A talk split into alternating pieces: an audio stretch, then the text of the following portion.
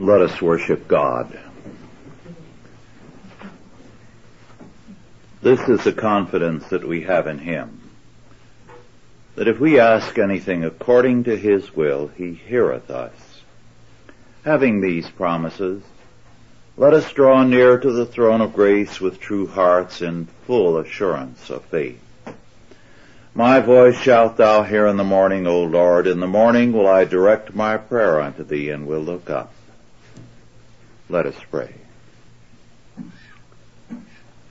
Our Lord and our God, we thank thee that as we come to thee, we have the joy and the certainty of thy presence, of thy reign, and of thy sovereign will that shall prevail. Give us grace day by day to take hands off our lives and to commit them into thy keeping. To know that thy perfect purpose for us shall be accomplished. Even as thy kingdom shall come and thy will shall be done. Make us joyful in thy service, faithful to thy word, and ever faithful one to another in the bonds of Christian faith. In Jesus' name, Amen. Our scripture is in Exodus 23 verses 20 through 25. Our subject, the angel of the Lord. Exodus 23 verses 20 through 25.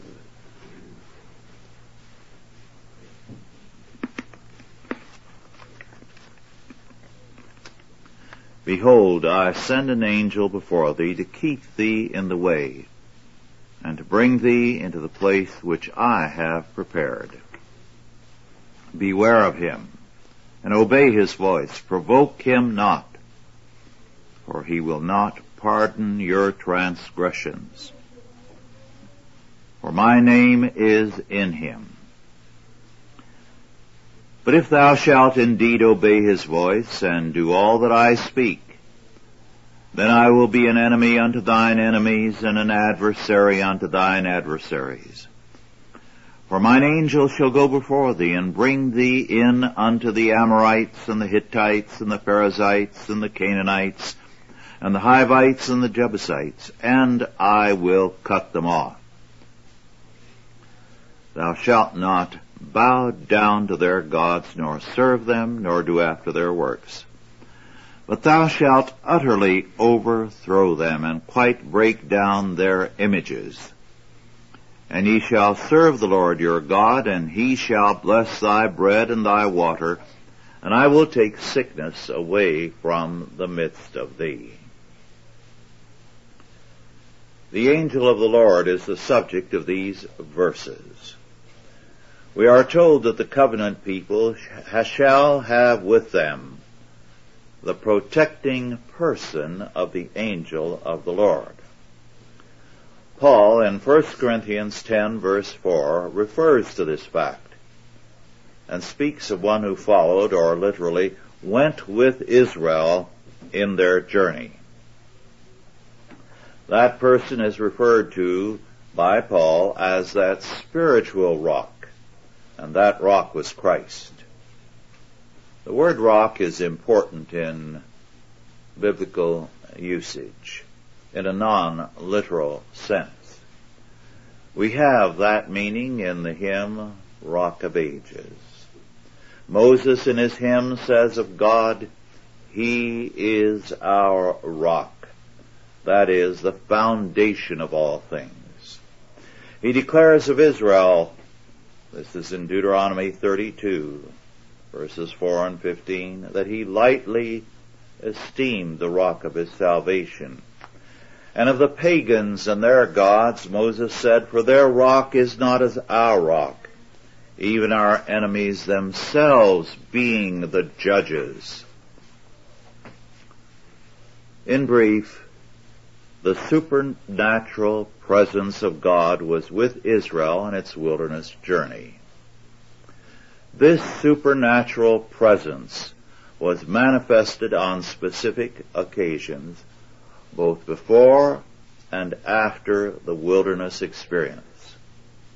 When three men appeared to Abraham in Genesis 18 verses 20, 26 and other verses, one is set apart as God himself. The angel of the Lord is God, but not God the Father. In Genesis 24 verses 7 and 40, a distinction is made between God and the angel of the Lord. However, in Exodus 13 verse 21, we are told that the Lord went before Israel. But in Exodus 14:19 we read that it was the angel of the Lord. In other words, God the Father and the angel of the Lord are both identified and distinguished. In Joshua 5, verses 14 and 15, and Joshua 6, 2, it is very clear that the angel of the Lord is God himself. In Zechariah 1, 14 and 15, the angel of the Lord and the Lord communicate one with another. But in Zechariah 3, we see them identified as one. In Judges 13, 19 through 22, the angel of the Lord is declared to be God. In other words, it is clear from these verses that the angel of the Lord is not a creature, but is truly God, a person of the Godhead. We have in these theophanies, which means appearances of God, the pre-incarnation manifestations of God the Son in human form in the appearance, but not yet incarnate. The word angel here is messenger. But he is a messenger in the sense of a presence from the high command, from God. He is there to protect, to lead, and to chasten. He is the great guardian angel, God with his people then as now. Men assume that it is God's business to care for His people when needed and to be silent on all other occasions. They want God when He can be of help, not when He will rebuke and chasten.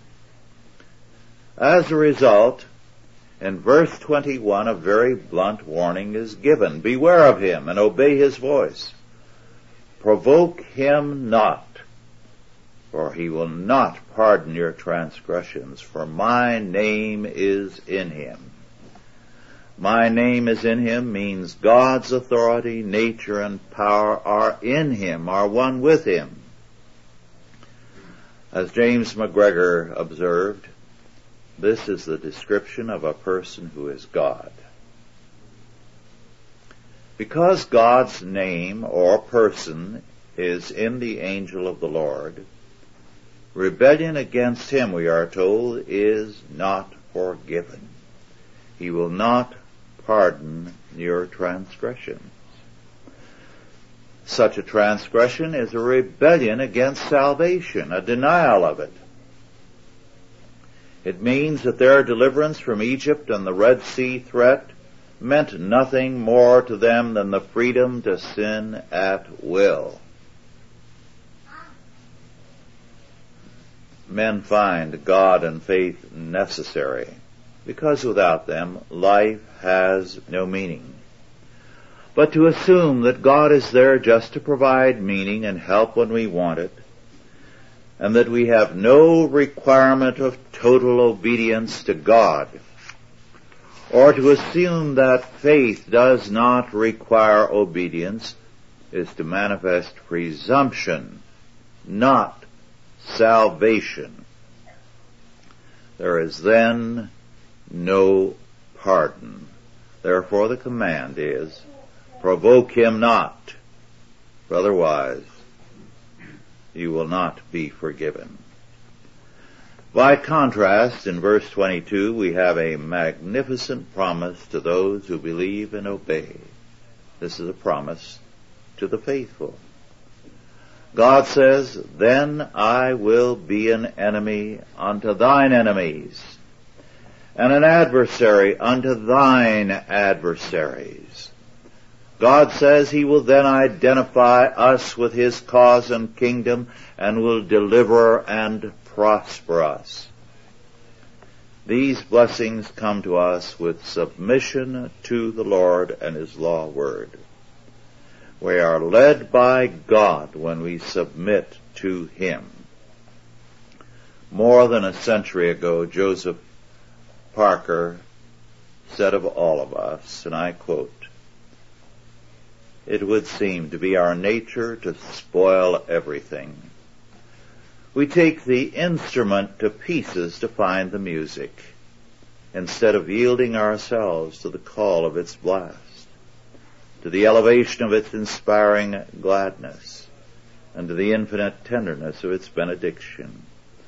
We are cursed with a spirit of vain curiosity.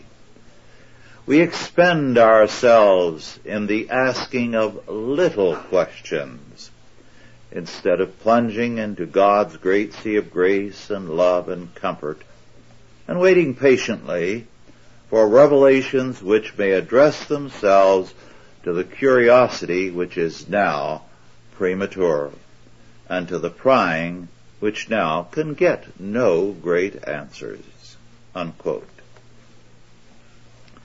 The angel of the Lord will convoy his people to a prepared place but if they distrust his leading and break his law, he will judge them. The promises are very clear here. In these verses and those that follow, we have a series of remarkable promises by God. And these promises carry his absolute certainty and power, so that they express not hopeful forecasts but certainties. John Peter Lange summarized these promises in these words. And I quote, one, protection of angelic guidance, of the religion of revelation, and invincibility found on, founded on religious obedience. Two, victory over the Canaanites, possession of the Holy Land on condition of their purifying the land from its idolatry. Three, abundance of food. Four, the blessing of health. Five, fertility of man and beast. Six, long life. Seven, the respect and fear of neighboring peoples. Eight, mysterious control of natural forces in favor of Israel. Nine, the subjugated Canaanites themselves made to serve for the protection of the growth of Israel. And ten, wide extent of territory and the sure possession of it on the condition of not mingling with the Canaanites and their idolatry. Unquote. The promises unto us are no less. And we are more often foiled by our sins than by our enemies. The promise in verse 23 is that the angel of God's presence will go before his people to cut off, or better, to cut down their enemies. The Canaanite civil powers would be ended. The Canaanite people would be stateless except as dwellers in Israel. God's people, however, must have nothing to do with the idolatry of these foreign peoples. While no compulsion was exerted to compel compliance to Israel's faith, and the various peoples of Canaan could believe as they willed, public and state status was denied to their pagan religions. The community had to be governed in terms of God and God's law. They were required in particular to destroy all the pagan images or pillars or obelisks which were found everywhere in those days. These were fertility cult symbols which invoked the fertility of natural forces. They were erected everywhere to ensure the fertility, potency, and plenitude of man and of man's crops. As against this, God's people, verse 25 tells us, must recognize that God's blessing alone can prosper man in his person and in his work. Obedience, God says, means health and plenty, whereas disobedience means judgment and death. In Deuteronomy 28, we have a fuller statement of this fact. The promise is very plain. The better the obedience, the better the health in every phase of life, in every sphere. Now this passage does not stand alone. Leviticus 26, Deuteronomy 28, and many passages throughout the Pentateuch and the prophets tell us very clearly that faith manifests itself in works. By their fruits shall ye know them, our Lord says. The New Testament says, faith without works is dead. But one of the curses of the modern age is, and it is responsible for the fact that there has been a receding of Christian faith from public life has been easy believism. Easy believism. Merely affirm a few things, and then you are in the clear because having said yes to Jesus, you're going to go to heaven. And all the rest, well, uh, we're not under the law, we're under grace. And grace says, once you've said yes to Jesus, you're going to go to heaven, no matter what you do. And some have insisted you can go out and commit every sin in the book and some that are not in the book, and you'll still go to heaven because you've bound God. This is blasphemy, not a description of faith. And we are told that the angel of the Lord goes with his people, that there is a presence. And this presence we are warned against provoking. So, for God's people who receive His grace, mercy, and care, to despise His word means particularly severe judgments. Covenant faith, therefore, is entrance into a realm of unrivaled benefits and blessings, as well as especially severe judgments we are commanded, ye shall serve the Lord your God. And when we do, he shall bless thy bread and thy water, and I will take sickness away from the midst of thee. Now this promise of the presence is simply not a matter of Old Testament history. Our Lord tells us, Matthew 18:10 or 20, for where two or three are gathered together in my name, there am I in the midst of them. This is the same presence with the same power, the same blessings, and the same judgments. We have the guardian angel of the Lord, the very second person of the Trinity with us and we have His promise that although we cannot see one minute ahead or one step ahead, He knows the way. And His purposes for us are not flowery beds of ease, but altogether marvelous in terms of His purposes. And so we can cast our every care upon Him, as Paul says, knowing that He cares for us. Let us pray.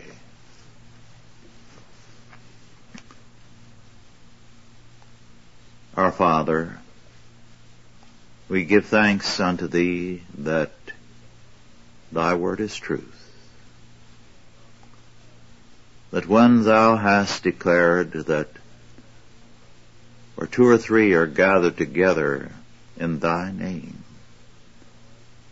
Thou art there in their midst. This was no idle word,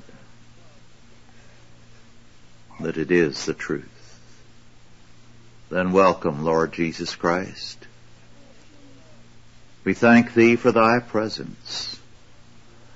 We thank Thee that Thou art in our midst and with us, whithersoever we may go that thy purposes for us are altogether righteous and holy, great and marvelous beyond our conceiving, and that they embrace both time and eternity.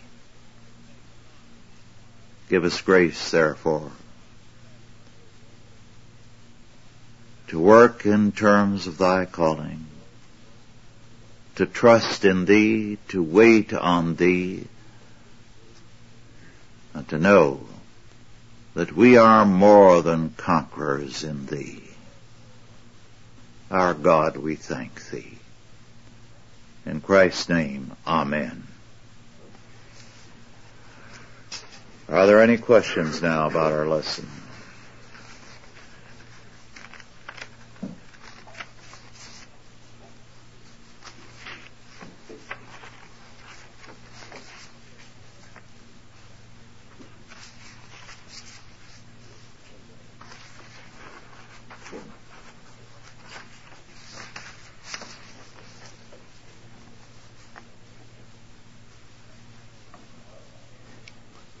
Yes. In other words, you're in the Army. Yes, very well put. That summarizes it. We are in the Army. And we do have marching orders.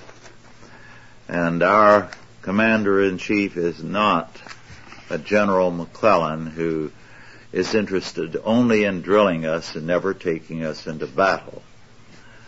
Our Commander-in-Chief does take us into battle. And we do get uh, our noses bloodied at times. Any other questions or comments?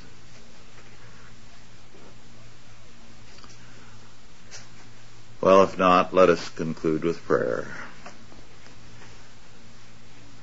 Our Father, we thank Thee for this Thy word. We thank Thee for Thy presence. We thank Thee that we have an assured victory in Christ. Even as Thou didst, O Lord, enable Moses to view the promised land from afar. Thy word has given us a vision of the fullness of thy kingdom. Make us ever joyful in that vision and faithful to its mandate, knowing that it is thy will alone that shall be done, and thy kingdom alone which shall come and flourish and prevail. Our God, how marvelous thou art, and we praise thee. And now go in peace, God the Father, God the Son, and God the Holy Ghost. Bless you and keep you, guide and protect you, this day and always. Amen.